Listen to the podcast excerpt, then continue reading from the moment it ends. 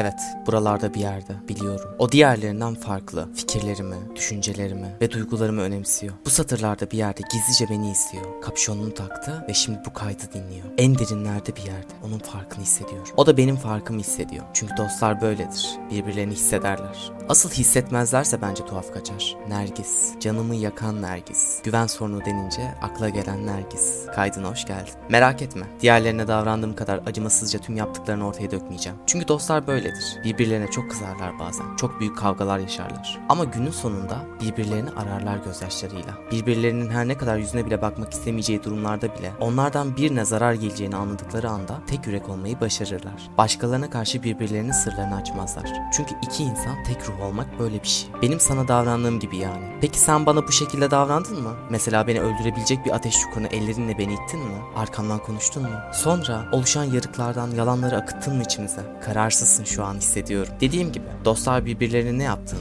ne söylediğini, ne hissettiğini bilir. Ben senin dostunum. Bu sebeple her şeyini biliyorum. O halde madem bu kadar kararsızsın Nergis, hadi dinleyicilerimiz hikayemizin sonunda cevaplarını versinler. Bir mahkeme kuralım. Yargıçlar da dinleyicilerim olsun. Bu adil değil mi? Sonuçta sen de ben hiç konuşmadan bir sürü kişiyle hakkında bir karara vardın. Ceza idam oldu. Olsun. Sonuçta bir keresinde senin için anne etkisi altındaki çocuk demiştim. Çocukların cezaya ehliyeti yok. Bu sebeple senin de yok zannediyorsun. Evet. Benim kadar ağır şekilde cezalandırılmayacaksın. Ama bu kayıt senin cezan olmalı. Öyle şeyler yazmalıyım ki senin hakkında bu kaydı dinleyen herkes senden nefret etmeli. Sen bile. Ama cidden insaflı davranacağım. Tabi artık ne kadar başarabilirsem. Çünkü 3 kayıttan da anlayacağın üzere benim bu duygularım tamamen köreldi. Artık merhamet, vicdan, insaf, tolerans, sevgi, iyilik, yok. Taze bitti derler ya öyle bir şey. Dördüncü kayda hoş geldin. İşte bu kayıt son perde. Tiyatro oyunlarında olduğu gibi. Tiyatro defterini de bu kayıtla kapatıyorum. Merak etme. Bu bir son değil. Sadece tiyatronun sonu. Yeni kayıtlar gelmeye devam edecek. Çünkü hayat uzun bir yol. Yürümeliyiz. Yürüdükçe yeni renkler, yeni yerler görmeliyiz. Ve bazıları kafamıza mıh gibi kazınır ya. Onları da bu kayıtlara dökmeliyiz. Bu bir döngü, bir su, bir azot döngüsü gibi düşün. Sarper yaşadığı sürece kayıtlar bitmeyecek. O halde hikayemize 2019 yılının Kasım ayından başlayalım. 2019 Kasım ayı ikinci kayıtta da bahsettiğim üzere konservatuar sınavlarının yapıldığı aydı. Zambak ve diğerleriyle tanışmam ve aynı ortama da girmem bu sınav vesilesiyle olmuştu. Kasım ayının sonlarına doğru bir oyun için çalışmalara başlandı. Bu sömestrda sergilenecek bir oyundu. İşte tam bu sıralarda Nergis'i de görmeye başladım. Nergis Zambak'ın oğluydu. Bunu o zaman öğrendim. O zamanlar Nergis, Zambak'ın yani annesinin tiyatro uğraşına dahil olmuş ve o da tiyatro ile ilgilenmeye başlamıştı. Yaşı yetmediği için çocuk kurslarına katılıyordu. Çocuk kurslarının haricinde anne kontenjanından seyirci koltuklarında provalarımızı, genel akışları, mizansenleri, doğaçlama oyunlarımızı izleyerek kendini geliştiriyordu. Sonrası yok. Aslında bu süreçte şarjı dolan bir telefon gibiydi Nergis. Bir hareket etmiyordu. Bir oyunda yer almadı. Sadece tecrübe kazanıyordu. 2020 yılı Nergis ve ben ilişkisinin durduğu noktaydı. Zaten bir ilişkimizin olduğu da söylenemezdi. Ben onu sadece provalarımızda, koltuklarda ve giyim odalarında, makyaj sandalyelerinde görürdüm. O da beni o zamanlarda görürdü. Ek olarak Zambağ'ın oğluydu. O yıl için ilişkimizin başka bir boyutu da yoktu yani. Çok konuşmazdık. Ortak noktalarımız da varsa bilmiyorduk.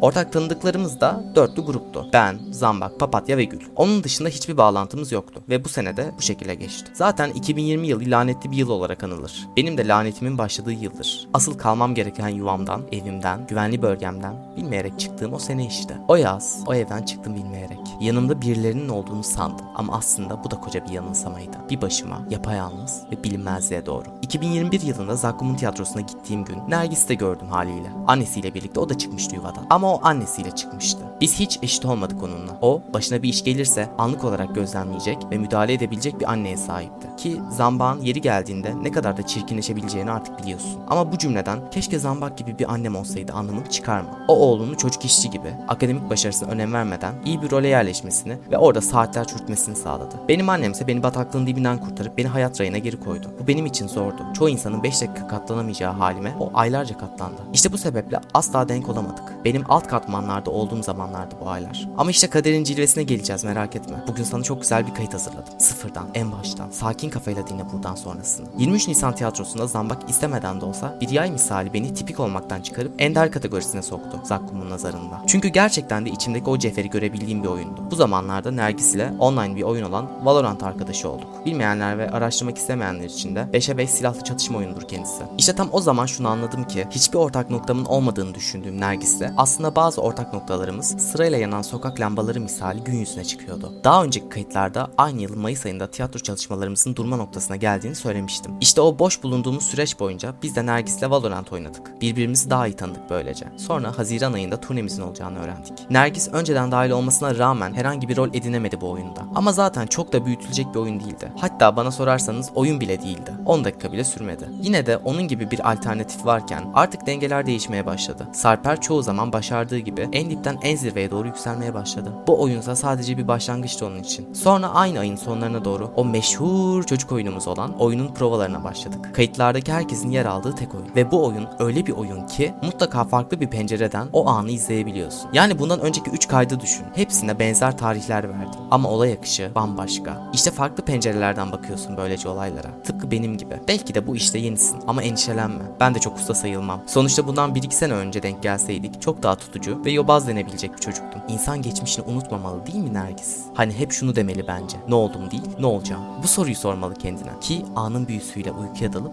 kabusla kalmasın. O oyunda Zakkum, Nergis'e başrollerden birisi olan Tilki karakterini teklif etti. Ama metnin uzunluğundan dolayı Nergis bu teklifi geri çevirdi. O ön plana çıkmak istemeyen ama sahnede de kaybolmayacağı daha orta segmentte bir rol istiyordu. Ve buldu da. O benim oğlum olacaktı. Hatırlarsan baba rolünü canlandırdığımı söylemişim ilk kayıtta. İşte o da benim oğlum olacaktı. Yine en yakın arkadaşlarımdan ve ablam olarak gördüğüm Zambaksa eşim olacaktı. Hatta bir de küçük kızı vardı. O da küçük kızımız olacaktı. Böylece önceden süre gelen mutlu arkadaş tablomuzu sahneye yansıtmayı başardık. Ama ne yansıtmak? Gerçek anlamıyla bizi izleyen herkes büyüleniyordu. Kahkahalara boğuluyorlardı. Çünkü aslında biz orada rol yapmıyorduk. Yaşıyorduk. Hep savunmuşumdur. Gerçek hayatta iyi anlaşan, iyi bir dost olan iki insan sahnede de benzer nitelikleri taşıyan karakterleri hiç zorlanmadan ve ustalıkla canlandırabilir. Keza bunun tam tersi olursa da seyirciye yansıtmak istediğin o nefret ve öfke sahnelerini de çok güzel yansıtırsın. Çünkü herkes şunu yapmak ister. Bu tiyatronun altın kuralıdır aslında. Dışarıda bir hayat var ve sen orada neysen gerçek tiyatronun umurunda değil. O tiyatronun kapısından girdiğin an artık sen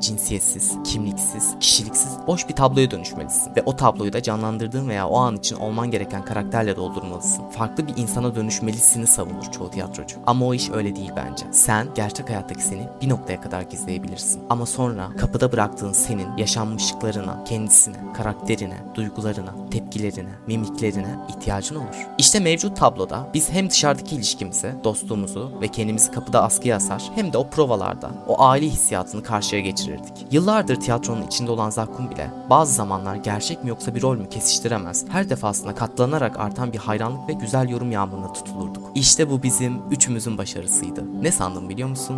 Bence bu pozitif tepkiler hepimize yetecek kadar fazlaydı. Bu pozitif tepkilerin içinde kendimizi geliştirebilirdik. Kendimizi gösterebilirdik. Ayrı ayrı veya birlikte. Ama ben bunları düşünürken o insanların bizim aramızda oluşturduğu başka bir duygu daha olmuştu. Tabii bunu çok sonrasında bu metni yazarken fark edebiliyorum. Kıskançlık. Evet artık bir canavarın ortaya çıkışına şahit oluyorsunuz. Bu canavar ki tüm bu güzel anıları pençeleriyle deşip içindeki tüm naifliği, güzelliği yok edecekti. Çünkü bu yaşadığımız durum insanlığın en ilkel iplerini barındırıyordu. Sürüden birisi bazılarına göre büyük lokma yemişti. Diğerleri de şunu düşündü haliyle. Ben neden büyük lokma yemeyi hak etmiyorum? O neden büyük lokma yiyor? Aslında böyle bir durum hiç olmadı. Ama anne çocuk ikisi de içten içe buna inanmaya başladılar. Bir süre sonra bu inanç sistemiyle bana adımlar atmaya başlayacaklardı. O dakikalara çok yaklaştım. Ama biraz da bu ilişkilerde neler hissettiğimi anlatmak istiyorum. O kadar mutluydum ki, o kadar değerli, başarılı, gururlu, pozitif hissediyordum ki o aylarda. Asıl gerçeği göremedim. Aramızda yavaş yavaş örülen duvarları, içimize yavaş yavaş akan zehirleri göremedim. Körleştim. Fazla iyi olma hali beni bir polyanla misali her konuda olumlu düşünmeye, her insanı iyi görmeye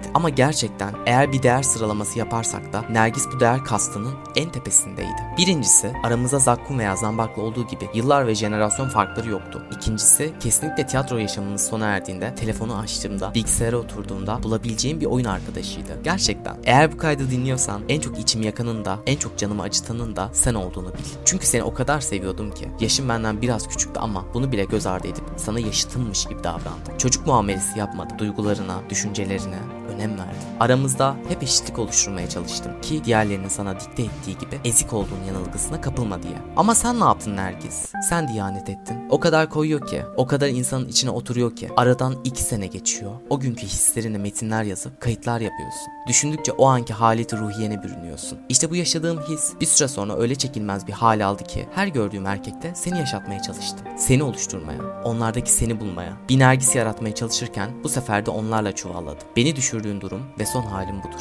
İnsan en çok sevdiğine eşdeğer miktarda çok kızarmış ya. İşte o kızgınlık bu tarzda bir kızgınlıktı Nergis. Sen kendi değerini bile bilmezken ben senin dışına veya insanların söylemlerine değil de içine baktım. Biliyorum ben gittikten sonra sen de yaptıklarına pişman oldun. Bunu bana dost zamanlarımızda sarmaşık söyledi. Masalarda bir tane Sarper aradın. Bilgisayarın başına oturduğunda, oyunu açtığında bir tane Sarper aradın. Ama yoktu, bulamadın. Neden hem beni hem kendini bu güzel ilişkiden mahrum bıraktın? Bu çöken ilişkinin bir sorumlusu varsa o da sensin işte. Şimdi sonbahar aylarına geleceğiz. Orada hem kendi kafanda hem de dinleyicilerin kafasında daha da netleşecek bazı şeyler. Yaz ayları mükemmeldi. Dört kayıttır söylüyorum. Gerçekten. Ya benim derin uykumdan ya da gerçekten de herkes için mükemmel olduğundan, unutulmaz yazlardan da anlayacağınız. Ama zaman akıp geçti. Takvimler 2021 Eylül ayını gösterdi. O zamanlarda diksiyon kurslarına katılıyorduk. Daha doğrusu bu Temmuz sonundan beridir devam ediyordu. Ama bitirme sınavlarımız ve belgelerimizi almamız çok daha sonrasında gerçekleşti. Hatırlıyorum da ben diksiyon sınavından çok yüksek bir puanla tek seferde geçmiştim. Nergis ise ilkinden geçemedi. O herkesin girdiği ilk sınavda bayağı bir çuvalladı. Sonrasında ne oldu biliyor musun? Ben hariç herkes onu eleştiri yağmuruna tuttu. Başta zambak olmak üzere herkes onun özgüveni yerle bir etmek istiyordu. Zakkum o zamanlar bir canavara dönüşmediği için bu yüzünü o zaman için ona göstermedi. Bak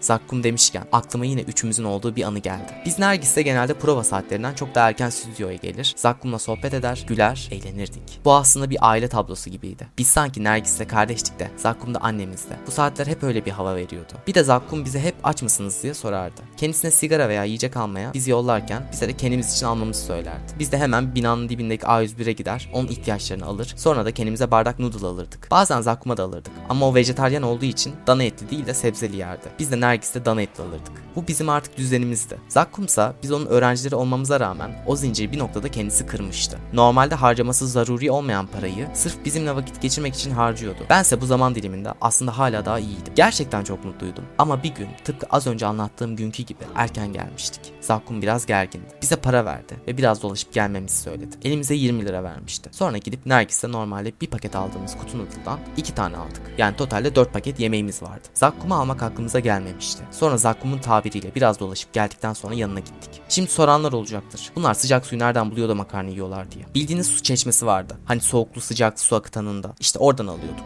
Neyse Zakkum'un yanına gittiğimizde biraz kızgın gibiydi. Oturduk. Yemeklerimizi yapmaya başladık. Sonra Zakkum hiç yapmadığı paranın lafını yapmaya başladı. O zamanlar artık gerçekten de klasik öğretmen öğrenci duvarını çiğnemiştik üçümüzde. Ve bize şöyle dedi. Bakın hep böyle olmaz. Bundan sonra erken gelmemenizi istiyorum. Siz beni batıracak mısınız? Sonra biz Nergis'le birbirimize baktık. Ve hani süre gelen bir düzende kimsenin bir rahatsızlığı veya bir ters hareketi olmamasına rağmen neden bu tarz bir tavır aldık diye birbirimizi gözlerimize süzdük. Sonra elimize baktı. Bana almadınız demek dedi vicdan yaptırmaya çalışır gibi. Sonra onun vejetaryen olduğunu bilmemize rağmen ben bir tanesini Zakkum'a teklif ettim. Zakkum bu teklifi geri çevirmedi. Yalnız bu onun küçük sırrı. Arada bir böyle esnetilmiş vejetaryenliğini. O gün de bozmuştu. Sonra ofise başkaları gelmeye başladı. İşte o gün hangi prova alınacaksa onun oyuncuları yavaş yavaş geliyordu. Zambak da gelmişti. Biz de daha yenice yemeğimizi yiyorduk. Ben ve Zakkum birer tane, Nergis'e iki tane bardak noodle yerken Zakkum bir anda konumuz bile değilken Nergis'e dönüp gerçekten küçük düşürücü bir ifadeyle Oğlum böyle olmaz. Ayı gibi olacaksın bu şekilde yemeye devam edersen dedi. Ve sonra bunu tiyatrodaki herkes duydu. O kadar üzüldüm ki onun adına o gün. Sonra Nergis boynunu bükerek yemeğini bitirdikten sonra Zambak'ın yanına geçti. Ben de yanına gittim. Yeter artık. Bu kadın sabrımı çok zorluyor. Bu kadar hadsizleşemez. Haddini bildirmek istiyorum tarzında gerçekten öfkelendiğini belirttiği bazı cümleler kurdu. Ben ve Zambak bir delilik yapmaması için onu yatıştırdık. Sonra provaya devam edildi. Anlayacağınız üçüncü ortak noktamız da burada oluştu.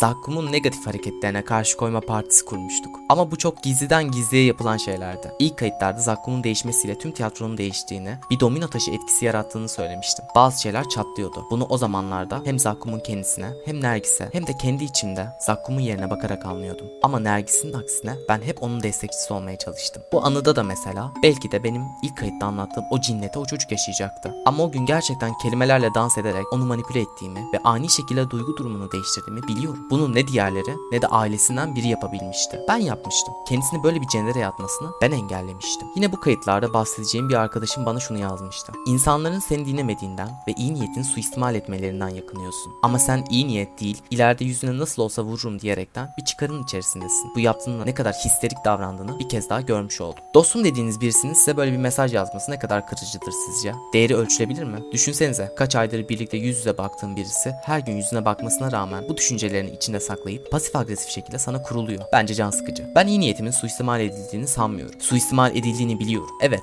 benim iyi niyetim suistimal edildi. Ama bunu onlar da biliyor. Bu mesajı yazan kişi de biliyor. Hepimiz gerçeği biliyoruz. Yalan söyleyerek içimize düğümlenen o karanlığı daha da karmaşık bir hale sokarız sadece. Bu yüzden bunun bilincinde birisi olarak kusura bakma eski dostum ama eğer ki bir gün gelir de sana senin düşündüğünün aksine gerçekten samimi ve iyi yatırımlar yapıp seni geliştirirsem, senin için bazı fedakarlıklar yaparsam, yeri geldiğinde kendimi bile ateşin ortasına sırf sadakatimi kanıtlamak için atarsam ve bunların karşılığı olarak böyle boktan bir mesaj atarsan o cömert davranışlarımı yüzüne vururum. Bunu hepimiz yaparız. Beslediğin kedi seni tırmaladığında öfkeden farklı bir duygu oluşur içinde. Onun gibi bir şey bu. Dolayısıyla artık kendi kıymetimin bilinmediğinin farkındayım ve artık konuşuyorum. Ekim ayına geldiğimizde Nergis'in doğum günü kutlanacaktı. Ekim ayı uykunun gücüyle birlikte göz kapaklarına söz geçiremediğin o an gibi. Yavaşça görüntünün gitmesi gibi. Parfümünün vadesinin dolması gibi. Çoğu şeyin bittiği aydı. O gün geldiğinde organizasyonu tamamen ben hallediyordum. Normalde o tiyatroda o zaman için çok da önemli olmayan birisi için Zakkum bizzat küçük bir pasta aldırtır ve prova esnasında bu kişiye bir sürpriz yapılırdı. Ama o kadar gün vakit geçirdiği, o kadar ay emek veren, gece gündüz demeden her saat o tiyatroda olan, o kadar saat erken gelen öğrencisine yani Nergis'e ne mi yaptı?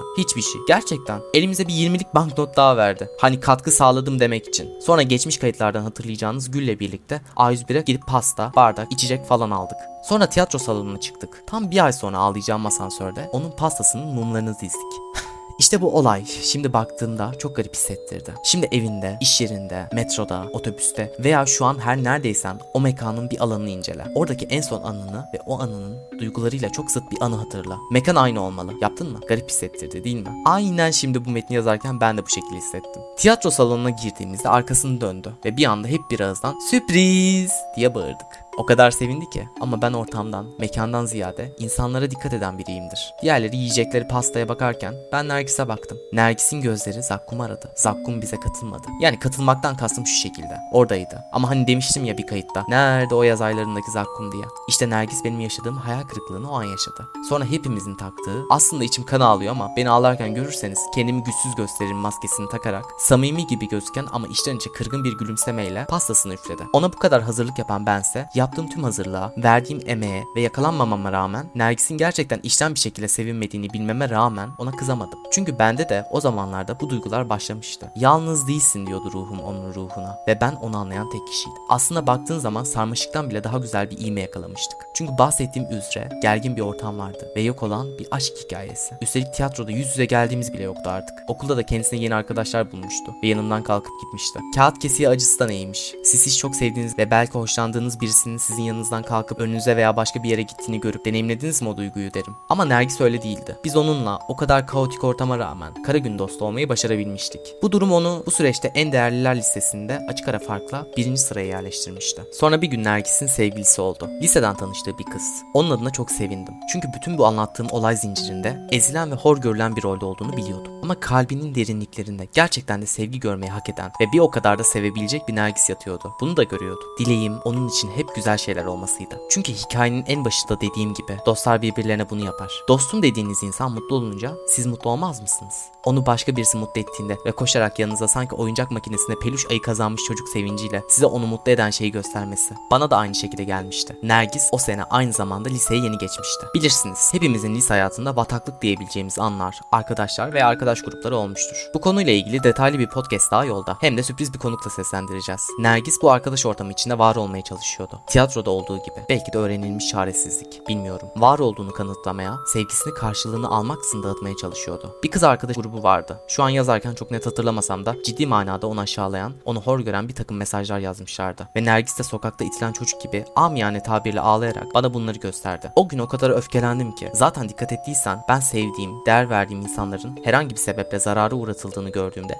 deliye dönüyorum. Belki de çok aşırı empati yapabilmenin bir zararıydı bu. Sonra telefon numaralarını aldım bu kızların. Teker teker aradım. Zorbalık yapan bir kız grubuydu. Bu kız grubunun içinde ağız sıkı olmayan Nergis'ten öğrenip önce onu aradım. Gruptaki herkesin sırlarını istemeden de olsa söyledi. Benim 4-5 sene önceki halim gibiydi. En az zarar verenlerden biri olduğu için ona bir şey yapmadım. Ama asıl yılanın başı yani o kız. O kıza gerçekten büyük bir zorbalık yaptı. Bu kızın babası ölmüştü. Arayıp bu durumla ilgili dalga bile geçtim. Onu zorbaladım, aşağıladım. Şimdi diyeceksin ki sana ne ulan? Sana mı yaptılar bunları? Sana giren çıkan neydi? Bu kadar insanlık dışı bir muameleyi kim hak ediyordu? İntikam nedir? Bir podcast'te bunu da konuşacağım. Ama şimdi kısaca bahsetmek istiyorum. Örnek vermek gerekirse okulunuzda önüne gelen geçen herkesin zaaflarıyla dalga geçen birisi var. Bir gün o zorbalayan kişi çok değer verdiğiniz kişiyi ciddi derecede üzüyor dedikleriyle. Ne hissederdiniz? Çoğunuz öfke hissederdi. Sonra o zorbalayan kişinin bir zaafını öğreniyorsunuz. Ve siz de herkesin içinde bu kişiye diğerlerine yaptığı gibi bir muamele gösteriyorsunuz. İntikam işte budur. Hikayedeki şeytan ve melek dengesinin bozulmasıdır. Eğer ki şeytana yani kötüye iyilikle yaklaşmaya çalışırsanız sizinle ancak taşak geçer. Umrunda bile olmazsınız. Ama eğer ki o meleği yani mazlumu tıpkı onun gibi bir şeytana dönüştürürseniz o şeytana kendi yaptıklarını gösterebileceğiniz bir ayna oluşturursunuz. Şeytana zoraki de olsa empati yaptırırsınız. Ben de Nergis'i aşağılayan o kişiye şeytanlık öyle değil böyle yapılır diyerek onun da zaaflarının, onun da sırlarının ve onun da canını yakan şeylerin olduğunu gösterdim. Ve birisine bir kötülük yaparken iki kez düşünmesi gerektiğini öğrettim. Ona eğitim verdim bir nevi. Öğretmenlerin çok değişik öğretme şekilleri olabilir. Bu hem o kız grubuna hem de yılanın başına bir ders olmuştu. Nergis'e yaptığım tüm bu olaylardan sonra bana artan bir minnet gösterdi. Saygı duyuyordu. Ama bana gösterdiği bu saygıyı suistimal edip onun efendisi gibi de davranmadı. Ona birey olarak dostluğumuzun sonuna kadar saygı duydum. Takvimler 1 Kasım gününden biraz öncesini gösteriyor. Ekim'in son haftaları diyebiliriz. Bir gün provadan önce Nergis'le tiyatroya gelmiştik. Sonra canımız sıkıldı. Sohbet etmek için A101'e girip sade bir patates cipsi aldık. Bu cipsi aldıktan sonra antreye yani oyuncuların sahnelerini beklediği alana geçip oturup hem sohbet ettik hem de cips yedik. O sırada oyuncu ekibinden bir kız geldi ve sohbetimize dahil oldu. Cipsimizden de aldı biraz. Sohbet ettik.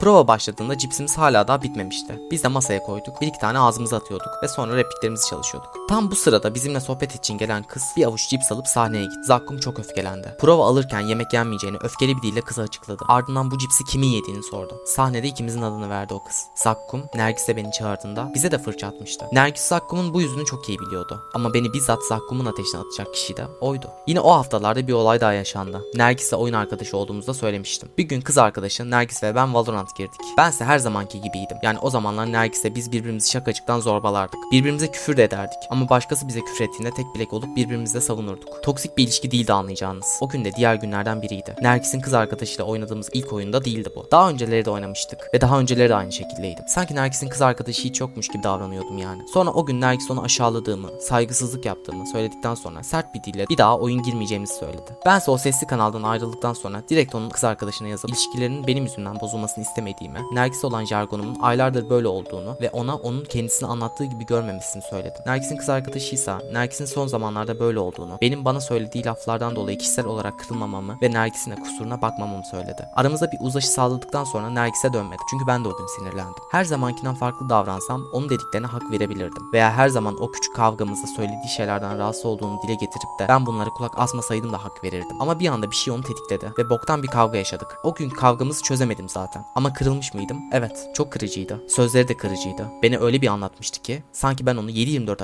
aşağılıyor ve onu zorbalıyordum. Bu aşamadan sonra artık Nergis aramızda kılıçlarla sınırlar çizildi. İkimiz de kılıç kralı edasıyla birbirimize karşı mağrur tavırlar sergiliyorduk. İletişimimizi minimuma indirdik. Ama çok yakın bir tarihte kılıç krallarından birisi tahtından devrilecekti. 1 Kasım günü o malum olay yaşandıktan sonra tiyatronun ana giriş kapısına indiğimizde yanımda Zambak, Nergis ve Gül vardı. Başlıca gördüklerim onlardı. Ben öyle işten, öyle dolu dolu gözyaşları akıtıyordum ki benimle oturup Gül de ağlamaya başlamıştı. O gün Nergis'e bakarak şunu söyledim. Bu tiyatroda asla var olamazsınız. Zakkum'la asla mutlu olamazsınız. Bugün benim başıma geldiyse yarın senin de başına gelecek. Yol yakınken benimle gelin ve hep birlikte onun bu tavrına karşı tek bilek olalım dedim. Size devrimciler gibi konuştuğum hissini vermiş olabilir. Ama bu bir gerçekti. Orada benim yanımda olan herkes Zakkum'un o halinden şikayetçiydi. Bu şikayetlerini kah gece yarısı telefon sohbetlerimizde, kah prova sonrası çay bahçesinde, kah prova öncesi terasta içilen sigaralarda, kah antrede fısıldaşarak dile getiriyorlardı. Ama kimse bir aksiyon almadı. Alamadılar daha doğrusu. Onlar öyle insanlardı. Birilerinin arkasından onun ne kadar boktan, onun ne kadar kötü bir insan olduğunu cesaretli cesaretle ah bir karşımda olsa nidalarıyla söyleyebilirler ama karşılarına o insan geçtiğinde de el pençe divan dururlardı. Bunu bilmiyormuş gibi onlara orada bir çağrıda bulundu. Tabii ki sırtlarını döndüler. Ama Nergis o akşam bana sarıldı ve özür diledi. Onu affetmemi ve tekrardan yakın arkadaş olmamızı istedi. Ağlayarak sarıldık birbirimize. Onu affettim o gece. Ve şöyle düşündüm. Zakkum ve o tiyatro kaybedilse bile dışarıda hala da yanımda olan ve eve geçince oyun oynayabileceğim bir Nergis var. Son kale derler ya işte öyle bir şeydi. Ankara turnesine gidilen geceye gelelim. Yani 15 Kasım gece yarısı. Biz otobüste Zambak, Zambak'ın küçük kızı Gül ve Nergis'le birlikte bir sırayı doldurmuş yolculuk ediyorduk. Otobüsleri bilirsiniz. Muavinlerin yatmaları için otobüsün merdiven kısmında bir bölüm bulunur. Nergis ve tiyatrodaki benzer yaş grubundaki çoğu kişi oraya girdi ve orada kendilerince eğlendiler. Bense merdiven kısmında durup onlara bakıyordum. Sonra bizimle yolculuk yapan başka bir ekip ekipten bir kadın gelip oraya onları benim soktuğumu, beni Zakkum'a şikayet edeceğini falan söyledi. Ben de kafalarına silah dayamadığımın gayet açık olduğunu ve benimle bir ilgisi olmadığını öfkeli bir dille söyledim. O zamanki Sarper için bu şikayet çok önemliydi. Çünkü zaten bok olan bir ilişki var ortada. Ama bu cahil kadın yüzünden belki de hiç hak etmediği bir azar daha yiyecek. Oysa Nergis oradan çıkıp da buna itiraz etmedi biliyor musunuz? Kendisinin yerine suçlanan başka birisi var sonuçta. Sonra kadın dediğini yapıp Zakkum'a beni şikayet ettiğinde Zakkum beklemediğim şekilde beni savundu ve ortada bir yanlış anlaşılma olduğunu söyledi. Demiştim ya ikinci kayıtta bir şeyler rayına oturuyordu diye. Evet oturuyordu. Buzlar ne kadar soğuk olursa olsun erimez diye bir kaide yoktu. Dağlar kocaman da olsa mutlaka bir yerde o yükseklik azalacaktı. Bu durumu yaşadık ikimiz de. Ama Zambak bunları gözlemledi ve kafasında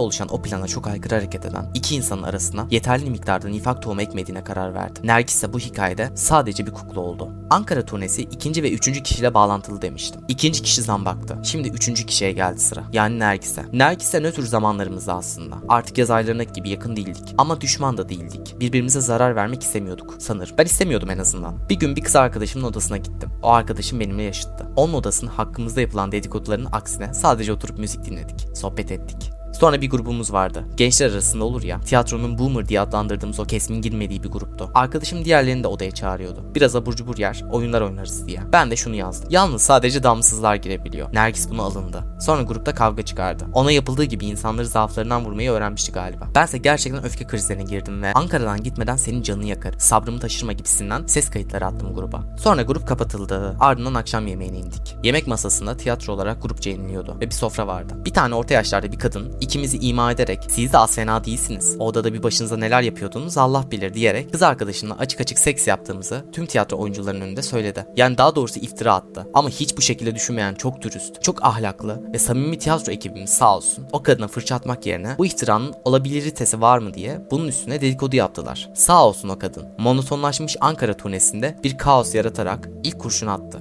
Buradan açık bir şekilde bu iftiraya inanan, yayılmasına vesile olan, yayıldığı yerde susan, bizi savunmayan herkesin Allah belasını versin. Sayenizde çok da parlak olmayan tiyatro seçilime yeni bir şey daha eklendi. Ve belki de Zakkum'un gözünde iyiye giden bir sarperi tekrardan karalattınız. Bu ilk olaydı. İkincisi yine aynı gece yaşanan bir olay. Tüm bu dedikodulardan sonra dedikleriniz gram umurumda değil der gibi arkadaşımın odasına gittim. Orada bu olayın böyle kalmaması gerektiğini, bir kız olarak gerçekten kötü hissettiğini, artık onun odasına gelmememi ve Nergis'e konuşarak bu olayı çözmemiz gerektiğini söyledi. Ben de tamam dedim. Birlikte Nergis'in odasına gittik. Oda arkadaşı olan başka bir erkek kapıyı açtı. Sonra içeri girebilir miyiz diye sordu. Nergis izin vermedi. Biz de ayakta ayakkabılarımızı bile çıkarmadan askılığın önünde durduk ve tartışmaya başladık. Ben o mesajı ne anlamda dediğimi açıklamaya çalışırken Nergis kendisini tamamen kapatmış bir şekilde benim laflarımı bitirmemi bekliyor ve zehrini akıtmaya devam etmek istiyordu. Ama buna müsaade göstermedim. Laflarım bittikten sonra eklemelerde bulundum. Bu zamana kadar gerçekten yanında olduğumu, onun her konuda destekçisi olduğumu, onun iyiliğini istediğimi, ona zarar gelmemesi için elimden geleni yaptığımı, onu kayıp öz kardeşim gibi gördüğümü ama tüm bu emeklerimin, tüm bu duygularımın gerçekten onun egosunu yüceltmekten başka bir şeye yaramadığına kanaat getirdiğimi, kız arkadaşının arkadaş grubunun Nergis sadece kız arkadaşlarının sevgilisi gözüyle gördüğünü, ayrıldıktan sonra yüzüne bile bakmayacaklarını ve günün sonunda tekrardan bana geri döneceğini söyledi. Biraz ağır konuştum evet ama artık bir yerde birisinin de ona dur demesi gerekiyordu. Artık yeterliydi. Geçen gün bir video izledim. Adam diyor ki asla sadakatin köleliğe dönüşmesine izin verme. Masaya koyduklarını takdir etmezse bırak yalnız yesin. Ona aynı tarifeyi uyguladığımı düşündüm. Masaya gerçekten de çok fazla şey koydum. Bunu onu sevdiğim için yaptım. Bu bir dostluğun temel kuralıdır. Ama o masaya koyduklarımı takdir etmedi. Günün sonunda onu terk ettim. Artık onunla yemek yemeyecektim. Artık ona yemek bile hazırlamayacaktım. Yalnız bile yememeliydi. Aç kalmalıydı. İşte o çarpıcı olaya geldik. Nergis gidip tüm bu olayları kendisini mağdur gösterecek şekilde Zakkum'a anlatıyor. Zakkum ise Ankara'da bir arkadaşıyla bir barda oturmuş bira içiyormuş o sırada. Apar topar kadını masasından kaldırıp otele getiriyor bu yazışmalar. Sonrasında Zakkum gruba bir mesaj atıyor. Ben ve kız arkadaşımı Nergis'in odasına çağırıyor. Odada ben, Zambak, Zakkum, Nergis, kız arkadaşım ve Nergis'in oda arkadaşı var. Kız arkadaşım ve ben açıkça niyetimizin ne anlamda olduğunu, odaya niçin geldiğimizi ve asıl kışkırtan tarafında Nergis olduğunu anlatmaya çalışsak da Zakkum sözlerimizin bir değerinin olmadığını düşünür şekilde dönüp Nergis'i dinledi. Nergis kapatılan gruptaki ses kayıtlarını onu tehdit etmişim gibi anlattı. Odaya gelişimizde odalarını bastığımızı ve zorla girdiğimizi söyledi. Oda arkadaşı olan kişi buna itiraz etmedi. Bizim sözümüzün de Zakkum'un nazarında bir değeri yoktu. Bunu da biliyordu. Yani anlayacağınız yalanlar gerçeğe dönüşmüştü. Bense bir ay önceki Nergis'in sevgilisiyle olan yazışmalarımı göstererek gerçekten amacım kötü olsaydı bunları yazmayacağımı, Nergis'i gram umursamasaydım ilişkilerinin benim yüzümden bozulmasını istemediğim mesajı atmayacağımı anlattım. Sonra Zakkum bana dönüp şunu söyledi. Eğer bir insana hak etmediği bir şey yapıyorsan suçlusun. Eğer ki bir insan sana hak etmediğin bir şey yapıyorsa ve sen hala onunla konuşuyorsan yine sen suçlusun. Dedikleri bir tokat gibi suratıma çarpmıştı. Ve haklıydı da. İnsanlar bir suçlu görmek istiyordu. Arkadaşlarıyla oturdukları zaman o kötü günlerin konusu açıldığında ortaya bir isim atıp her şeyin tek sorumlusu oymuş gibi onu çekiştirmek ve vicdanlarını rahatlatmak istiyorlardı. Ben de izin verdim. Dedim ki bütün bu yaşanılanların tek suçlusu benim. Tabii bunu sessiz şekilde söylemedim. Beni o gece pijamalarımla odamdan çıkarıp beni sözde konuşmaya çağıran Zakkum'un beni suçlaması sonucunda ona dolan gözlerimle bunu söyledi. Ve sonra Nergis'le birbirimizden sırf Zakkum söyledi diye özür diledik. Zamban tavrı da o gece için çok kırıcıydı. Oğlunun da hatalarının olmasına rağmen olaya subjektif yaklaşamadı. Bir taraf varsa tabii ki o taraf benim yanım değildi. Ama gerçekten de surat asıp tek bir kelime bile etmeden kaprisli şekilde o odadan oğlunu alıp gitmesi her şeyi kaybettiğimi düşündürdü bana. Sonra yine anonim bir kişi yarım saat boyunca onların ikisinin aynı odada yalnız başına olduklarına ve yarım saatin sonunda odalarından çıkıp Zakkum'un yanına gittiklerini söylüyordu. Ne düşündün? Bir komplo mu kuruldu sence? Yoksa daha bir saat önce yüzüme bile bakmadan odadan ayrılan o zambak Zakkum'a benim iyi bir insan olduğumu mu savunuyordu? Birçok senaryo kuruldu bu oda olayı ile ilgili. Ama benim en çok duyduğum ve en çok da hikayenin gidişatına uygun olan senaryo o odada Nergis'i kötüye benim sürüklediğimi, Nergis'in Zakkum'a karşı olan kaprislerinin, triplerinin kaynağının ben olduğumu,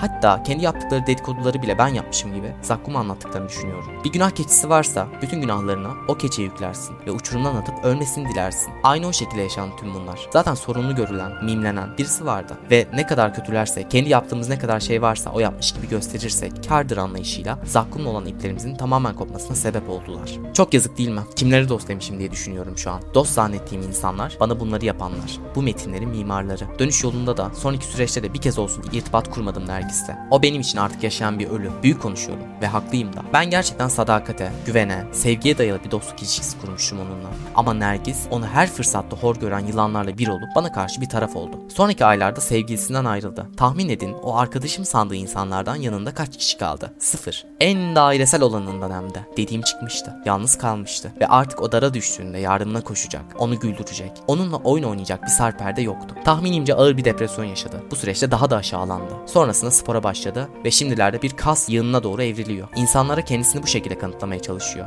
Şişman birisiyken, ötekiyken onu normale dönüştüren, onu normalden farksız şekilde hatta daha değerli gören birisi gidince o da topluma kendimi nasıl kabul ettirebilirim anlayışına ulaştı. Ama eğer ki bu kaydı dinliyorsan sana da şunu söyleyeyim. İçinde oluşan o boşluğu saatlerce de bacak çalışsan, saatlerce de ağırlık kaldırıp kas şişirsen de dolduramazsın. Çünkü sen kendi boşluğunu kendin oluşturdun. Kendi ellerinle kazdın mezarını. Şimdi sakın karşıma geçip de küreyi benim elime vermeye kalkma. Çünkü senin katilin ben değilim. Senin içindeki iyiyi ben öldürmedim. Aralık ayında provalar başlamadan önce Zambak aramıştı. Gelebilme ihtimalimin olduğu için ayırtacağı role ipotek koyduğunu söylemiştim. Ben provalara katılmayınca Nergis benim aylardır ezberimde olan kostümüyle bütünleştiğim karakterle nispet vaali bir bağ kurdu. Benim gördüğüm bildiği halde özendirir gibi. Bak sen oynayamadın rolün bana kaldı der gibi imalı paylaşımlarda bulundu. Bense Zambak beni engelledikten sonra hepsini çıkardım. Bu Mart ayının sonlarına doğru gerçekleşti. Dört kayıtta da anlattığım üzere hepsi bir suçlu görmek istediler. Hepsinin ortak gördüğü tek suçlu bendim. Tabii görünürde böyle. Asıl kendileri suçluydu. İnsanlar tercihlerinin sonucunu yaşıyor. Ben Zambak'ı gecenin bir saatinde arayıp da Zakkum'u kötülemedim. Ama Zambak kötüledi. Ben ilgiyi, sevgiyi gördüğüm yerde bana aşık olan birisinin duygularını sömürüp ona iftiralar atıp yalanlar söyleyip yüzüstü bırakmadım. Ama sarmaşık yaptı. Ben dostum dediğim bir insanı sırtından bıçaklamadım. Ona iftiralar atmadım. Bir gün gidecek boktan lise aşkım için onun kalbini yine boktan bir konudan dolayı kırmadım. Ama Nergis yaptı. Ben değer verdiğim bir öğrencimin davranışlarının sebeplerini araştırmadan, kendimde asla bir hata görmeden, ona travmalarla dolu bir anılar silsilesi bırakmadım. Ama Zakkum bunları yaptı. Anlayacağınız üzere herkes suçluydu.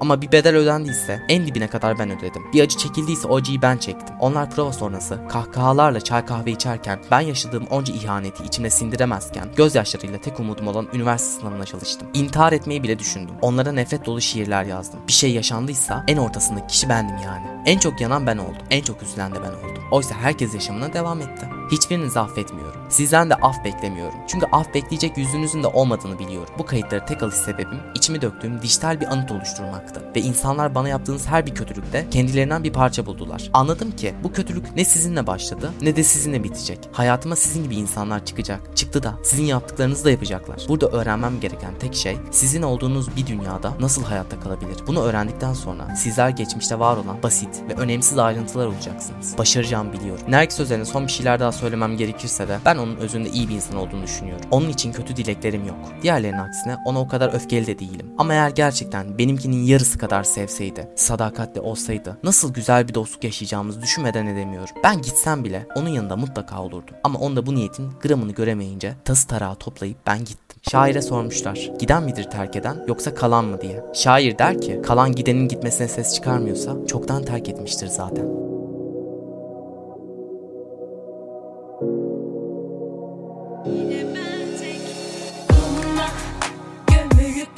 Saklandın mı sen yoksa? Açıkta mısın? Büsbütün olu orta. Bir günde gün beni yorma. Yoklama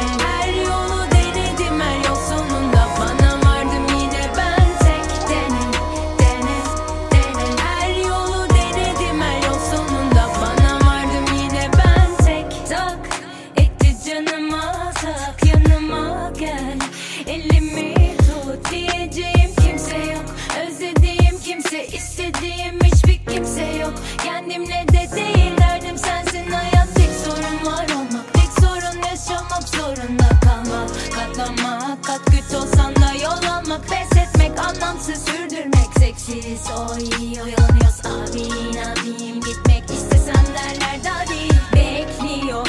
Neler bekliyor? Beni hayat